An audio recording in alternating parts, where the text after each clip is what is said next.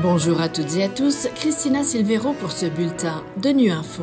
Au menu de l'actualité, le chef des opérations de paix de l'ONU se rend au Mali à l'approche du retrait de la mission onusienne prévue en fin d'année. En République centrafricaine, le nouveau plan de réponse humanitaire de la localité de Birao prend compte de la population et des réfugiés soudanais qui s'y trouvent.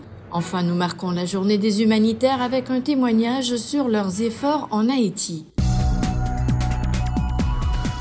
Le chef des opérations de paix des Nations Unies se trouve actuellement au Mali, une visite officielle qui s'inscrit dans le cadre du processus de retrait de la MINUSMA, la mission onusienne dans le pays, retrait prévu au 31 décembre prochain. Lors de la première étape de sa visite, Jean-Pierre Lacroix s'est rendu dans la ville de Mopti, accompagné du chef de la MINUSMA, El-Rassim Moine. Ils ont été reçus par le gouverneur avec qui ils ont parlé du processus de réduction et de retrait des effectifs de la MINUSMA. On écoute Jean-Pierre Lacroix.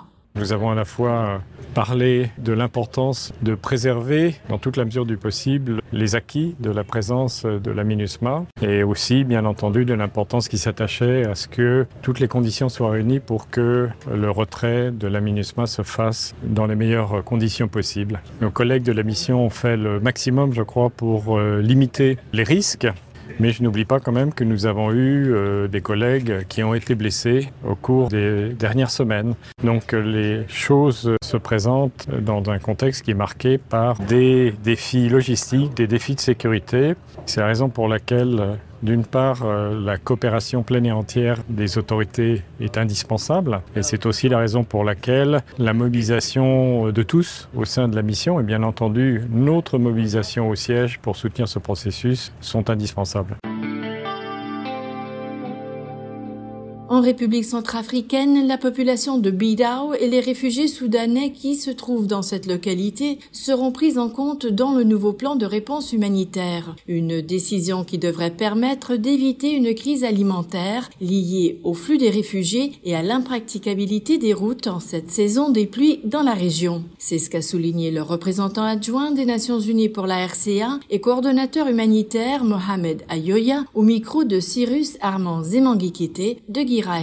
Aujourd'hui à Birao, nous avons environ 1500 réfugiés qui sont dans le camp de Corsi et ces 1500 personnes sont prises en charge entièrement dans tous les domaines. Donc nous n'avons pas réellement de gros soucis en termes d'appui à ces 1500 personnes qui sont sur le terrain. Par contre, la situation de la guerre au Soudan a fait qu'une bonne partie des stocks pour Birao vient du Soudan, les routes étant coupées, la situation sécuritaire ne permettant pas aux commerçants d'avoir fait ses stocks au mois de mars et avril. Aujourd'hui, donc, avec la saison des pluies et les inondations, les populations autochtones elles-mêmes font face à des difficultés. C'est une situation que nous avons aussi prise en compte dans notre plan de réponse à la crise au Soudan, qui a été un plan révisé pour justement prendre en compte ces aspects-là. Et les différentes agences humanitaires sont justement en train de travailler sur cette question pour s'assurer aussi que notre réponse, qu'elle ne soit pas seulement une réponse qui vise les réfugiés, mais soit une réponse qui vise à la fois les réfugiés et les populations autochtones.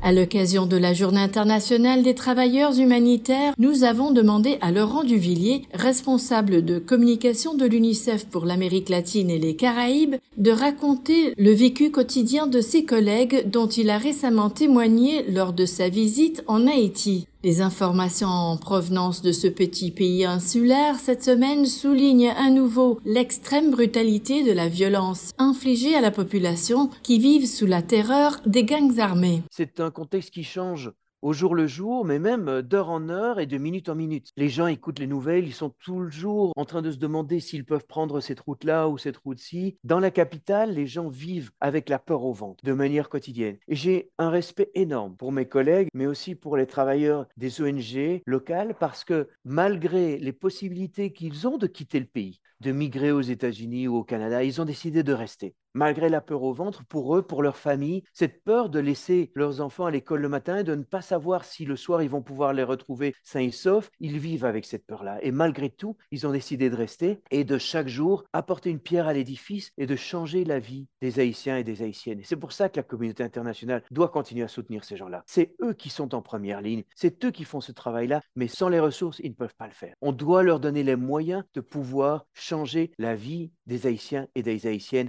et c'est possible, et nous le démontrent tous les jours. Voilà, fin de ce bulletin d'ONU Info. Merci de votre fidélité. À bientôt.